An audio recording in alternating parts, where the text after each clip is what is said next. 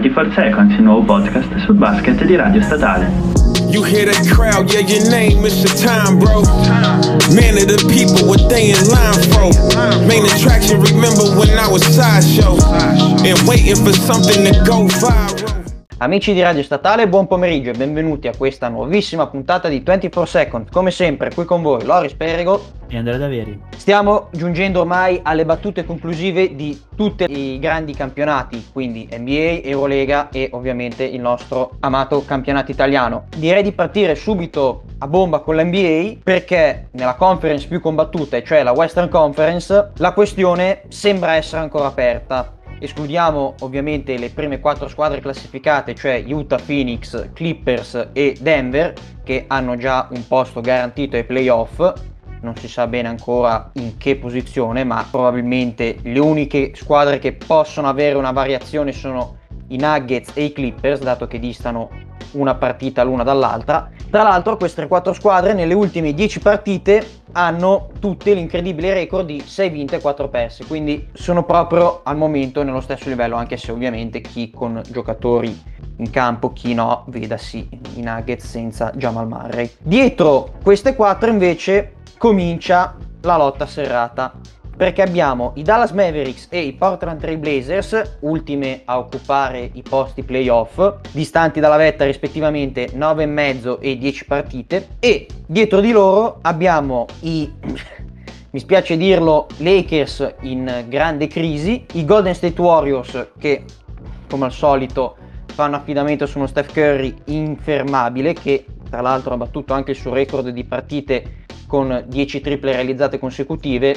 il record risaleva alla stagione 18-19 ed era di 6, adesso ha ritoccato a 7. Mentre agli ultimi due posti della lotta play-in troviamo Memphis e San Antonio. Tornando un attimo ai Lakers invece la situazione come avrete visto o letto negli ultimi giorni è alquanto problematica per la squadra giallo-viola in quanto LeBron dopo il primo ritorno dall'infortunio si è dovuto rifermare per mm, ancora qualche complicazione, anche se in settimana dovrebbe tornare, mentre la squadra può affidarsi a un super Anthony Davis, autore di 42 punti contro i Phoenix Suns, e a un alquanto tranquillo coach Frank Vogel che ha detto mm, non temo i play-in al momento. Poi faremo un approfondimento riguardante la, questo nuovo format che ha fatto storcere a molti il naso. Sì, diciamo che lui non teme i play-in, però dovrebbe magari un po' iniziare a preoccuparsi, visto che i Lakers non sembrano in grandissima forma, avendo vinto solo 3 delle ultime 10 partite.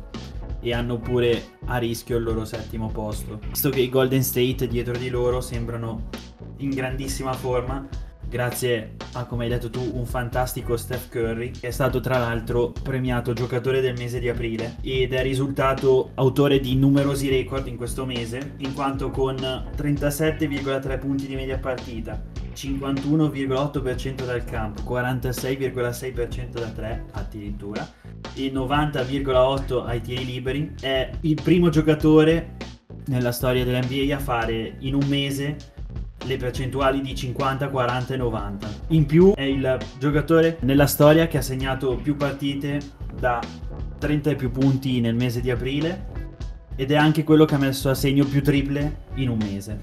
Cioè, con questi numeri io direi che Steph si candida a un MVP. Tu che dici, Loris? Sì, probabilmente al momento è quello che lo merita più di tutti perché parliamo chiaro, non sembra esserci nessuno al momento che stia facendo quello che sta facendo lui.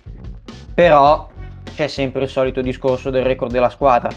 Tra l'altro, ma hai dato l'appiglio riguardo al discorso MVP, Sasha Danilovic negli scorsi giorni è stato molto critico verso la NBA e comunque verso il board di giornalisti che eh, esprime le votazioni riguardo al premio MVP in quanto ha sostenuto che Nikola Jokic, se fosse stato americano, avrebbe vinto già 6 MVP, riferendosi a comunque alle grandi prestazioni che ha fatto The Joker negli ultimi anni. Diciamo che forse uno o due li avrebbe meritati, ma 6 sembra un pelino esagerato, caro il mio Sasha. Sì, 6 senz'altro esagerato, però c'è da dire che non penso abbia tutti i torti sul fatto che i giocatori americani, essendo la lega americana, siano un po' avvantaggiati. Un po' di patriottismo diciamo che c'è. Eh sì, sicuramente, una cosa un po' fa storcere il naso, però tornando un attimo al discorso su chi lo meriterebbe, secondo me adesso la lotta si restringe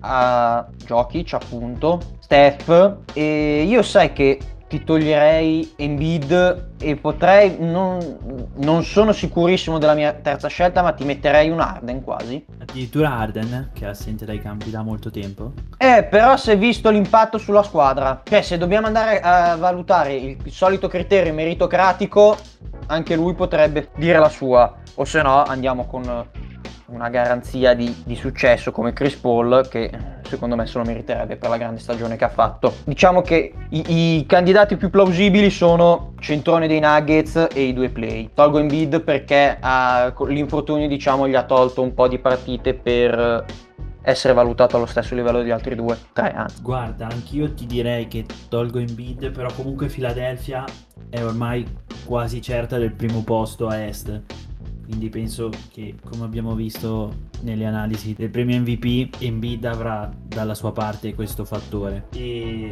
invece io toglierei Arden perché sì ha fatto un ottimo campionato come vabbè d'altronde negli ultimi anni perché è un ottimo giocatore. Però comunque Brooklyn è una squadra che oltre ad essere arrivata dietro a Philadelphia quindi partirebbe svantaggiato rispetto a Embiid è una squadra che ha saputo fare a meno di lui e rimanere su grazie alle sue altre due stelle, Kevin Durant e Kyrie Irving. Vedremo, vedremo, anche perché se il format resta come le ultime due o tre stagioni in cui il premio viene dato a fine stagione, di sicuro ci sarà tempo e modo poi durante l'off season per dibattere apertamente. Sì, senz'altro, dato che la stagione appunto non è ancora finita.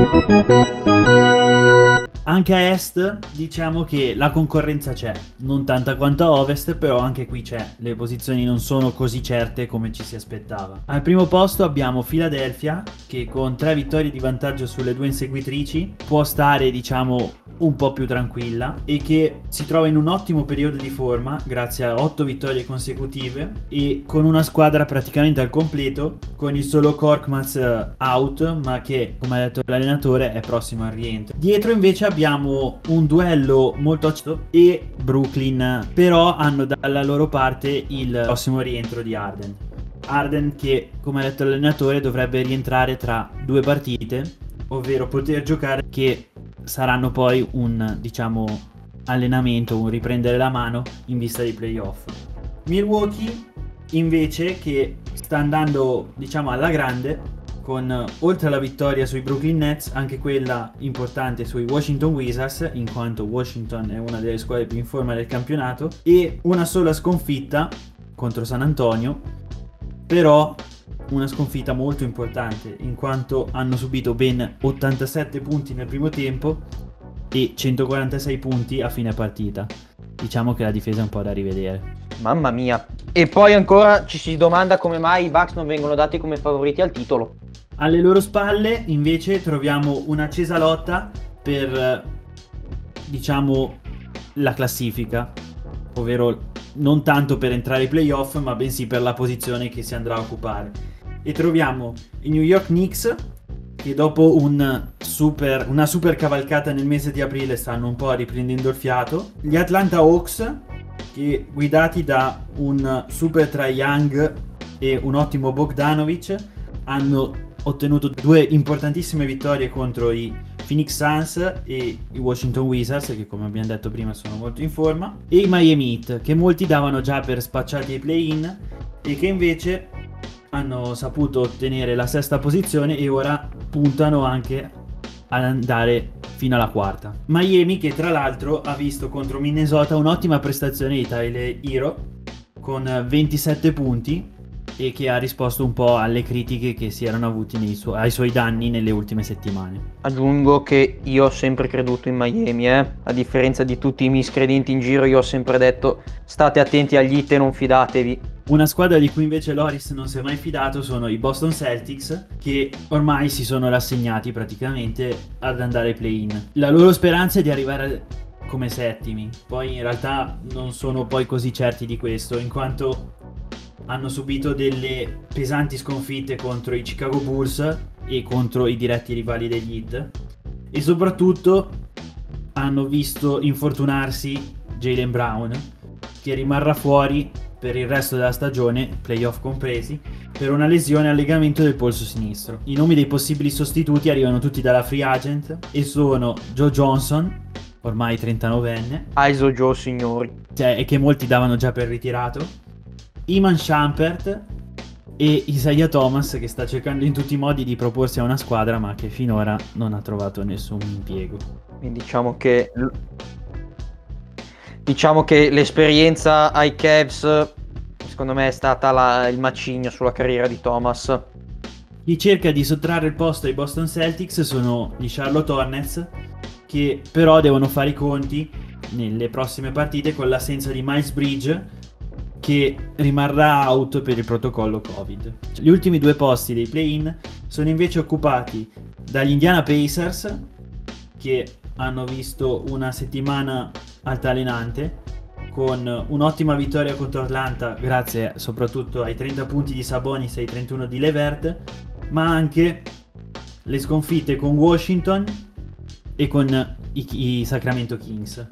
In particolare nella sconfitta con i Sacramento Kings è avvenuta una mezza rissa tra l'assistente dell'allenatore e Bitazze. Non si sa bene il motivo, però gli animi in quell'Indiana non sono molto tranquilli e persino il coach è, a, quanto pare è stato messo in discussione. Dietro di loro troviamo praticamente a parità di vittorie i Washington Wizards che anche loro dopo aver fatto una cavalcata incredibile per risalire in zona play-in stanno un po' rifiatando e la cosa particolare delle partite dei Washington Wizards è che finiscono tutte con punteggi a parte elevatissimi ma punto a punto Infatti le due vittorie sono arrivate tutte e due supplementari contro Toronto e contro Indiana e le due sconfitte con un solo punto di distacco. La, l'artefice de- principale della risalita di Washington Wizards è senz'altro Russell Westbrook che con le quattro triple doppie in queste quattro partite della settimana ha raggiunto le 182 triple doppie in carriera superando al primo posto storico Oscar Robertson. Indubbiamente c'è da fare i complimenti a Russ perché battere il record di The Big O ce ne voleva e lui ce ne ha messa tanta, però non lo so, io continuo ad essere sempre dubbioso su di lui. No. È un grande giocatore, questo non c'è dubbio, però non lo so, secondo me gli manca ancora qualcosa. I, le restanti posizioni invece sono praticamente tutte inutili, in quanto tutti esclusi dalla zona play-in, tranne i Chicago Bulls, che con tre ottime vittorie consecutive in questa settimana vedono ancora aperta la possibilità di entrare in zona play-in. Diciamolo, è molto complicato. Però, da quando è tornato la Vin e con un'ottima collaborazione di Vucevic, hanno iniziato una lenta risalita e riescono ancora a nutrire delle speranze. Io la vedo male per loro, però mai dire mai, non si può mai sapere. Sì, anche secondo me le speranze sono poche. Chi invece ci ha deluso anche tanto sono i Toronto Raptors che per la prima volta dopo 8 anni, se non mi sbaglio, non si qualificheranno alla post-season. E secondo me adesso giun- sarà giunto il momento di prendere un attimo la situazione in mano perché quest'anni di sidi tra Nick Nurse e molti dei suoi giocatori, tra cui in primis Pascal Siakam, dal quale ci si aspettava di essere il leader della squadra, secondo me qua c'è vento di rebuild, come si suol dire. Notizia che ci arriva da quel di Toronto, anche se in realtà i Toronto non hanno mai giocato a Toronto settim- quest'anno, è che è molto vicino il rinnovo di Scariolo diciamo un'ottima notizia in quest'anno molto brutto per i Toronto Raptors. Ottima notizia per lui, meno invece per la Virtus Bologna che mm, lo aveva messo nella sua lista di papabili sostituti di Sasha Djordjevic, visto che come vi avevamo annunciato qualche settimana fa, anche in casa Vunere si prospetta un bel rinnovamento. Ma teniamo il campionato a dopo. Questa settimana, sotto la lente, non passeremo un giocatore o una squadra, ma passeremo questo nuovo format, il format dei play-in, che è stato introdotto l'anno scorso e che quest'anno è stato ulteriormente modificato e che sta facendo storcere il naso a molti addetti al lavoro. Io non ne sono molto entusiasta, però vediamo come uscirà. Sotto la lente. Sì, oltre a non essere tu l'unico non entusiasta di questo nuovo format, è anche abbastanza arzigogolato, come si suol dire. Perché allora, come ormai vi stiamo raccontando da svariate settimane, le prime sei squadre sono regolarmente a tabellone con i classici accoppiamenti e con uniche partite sicure, quella tra e terza e sesta testa di se- teste di serie. Perché il format, come sapete, è 1-8, 4-5, 3-6-2-7. Questi sono il format basico. Cosa succede con l'introduzione dei play-in? Allora, tra settima e ottava squadra, in, a fine anno, si disputerà una serie che di base sarà sulle due partite. Cosa succede però? Se la prima delle due partite viene vinta dalla squadra che si qualificherà come testa di serie numero 7, allora la serie sarà finita lì. Se invece gara 1 verrà vinta dalla squadra qualificatasi come ottava, si giocherà la seconda partita e in quel caso se vince chi è all'ottavo posto ovviamente passerà al turno successivo, invece se vincerà la settima va, da, va di conseguenza che anche lei entra nel tabellone. Perché tutto ciò? Perché ci si basa sulla percentuale di vittorie della squadra. Quindi la squadra con percentuale di vittorie più bassa per pareggiare, definiamo così, oppure superare chi le stava davanti, deve vincere per forza due partite. Spero che non vi stiate perdendo perché questo è solo il primo tassello. L'altro accoppiamento invece è quello che vede la nona e la decima. In questo caso si parlerà di una sola partita e la vincente di questo incontro andrà a sfidare la perdente della serie tra settima e ottava e chi da questo incontro secco tra nona e decima e perdente, tra vincente nona decima e perdente settima ottava vincerà occuperà l'ottavo posto della griglia playoff Invece la vincente dell'incontro set- della serie settimo-ottavo avrà il posto numero 7. Un bel casino, insomma. Eh sì, non so quanti saranno ancora rimasti qua dopo la, la nostra spiegazione, che abbiamo cercato di fare il più chiaro possibile. E probabilmente mi immagino tutti con mh, mm, il meme di Alan di Una notte da leoni in questo momento, mh, mm, persi a fare calcoli strani, coni e cose simili. Eh, ma spostiamoci ora in un campionato dove il format dei playoff è rimasto invariato ed è molto più semplice e chiaro per tutti, ovvero il campionato italiano.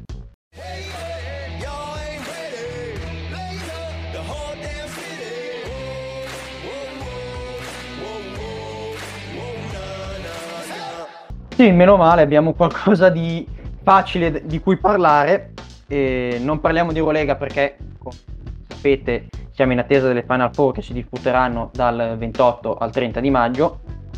E abbiamo il quadro di playoff, anche qui che ha fatto molto discutere perché dato l'impegno dell'Olimpia mh, a Colonia ci si aspettava anche dalla LBA una riduzione degli impegni del calendario così come è stato fatto in VTB League in Russia e nella Liga Endesa in Spagna. Ma invece non è successo ciò. Gli accoppiamenti però ce li abbiamo dopo l'ultima giornata che si è disputata lunedì e tra l'altro le partite cominceranno tra pochissimo perché eh, la prima partita, che è quella tra Olimpia e Trento, si disputerà alle 5 e mezza. Comunque dettagli. Olimpia che si è guadagnata la testa di serie numero 1 grazie anche alle due sconfitte partite dall'Epi Casa Brindisi nei recuperi che ha dovuto fare causa eh, cancellazione in precedenza per il protocollo Covid Olimpia che ha vinto mh, mm, contro la Vanoli Cremona abbastanza agevolmente, mentre l'Aquila Trento ha vinto in casa della Virtus Bologna 91-83 con una grande partita soprattutto di Gary Brown e notizia invece un po' meno mh, entusiasmante per la Virtus in quanto è stata la settima sconfitta sul parquet casalingo. Dallo stesso lato del tabellone dell'Olimpia abbiamo lo scontro che sarà tra la quarta e la quinta classificata, cioè l'Umana Rayer Venezia e il Banco di Sardegna Sassari. Venezia che ha messo a segno un'ottima vittoria contro Reggio Emilia, mentre Sassari che ha subito una pesante sconfitta 106-101 contro l'ormai retrocessa Cantù e ha visto tra le sue file un'ottima prestazione di Gaines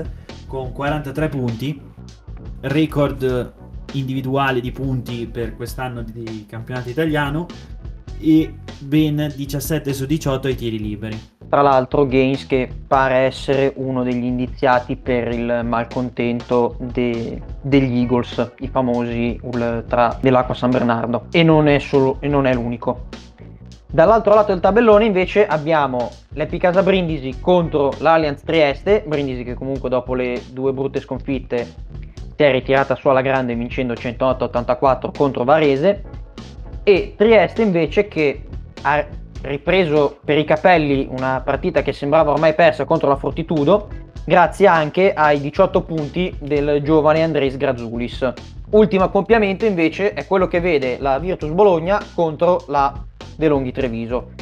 Bologna, come detto, confitta brutta contro la, l'Aquila, mentre Treviso si è potuta godere un uh, turno di riposo. Il format dei playoff, tra l'altro, quest'anno presenta una novità dato che è tassativo entro fine giugno finire tutti i campionati nazionali perché ci sarà poi la finestra FIBA con preolimpico e successiva Olimpiade e vedrà per la prima volta i back to back che iniziano appunto da stasera ci sarà poi domani gara 2 immediatamente e poi si sarà abbastanza tranquilli per questo primo turno.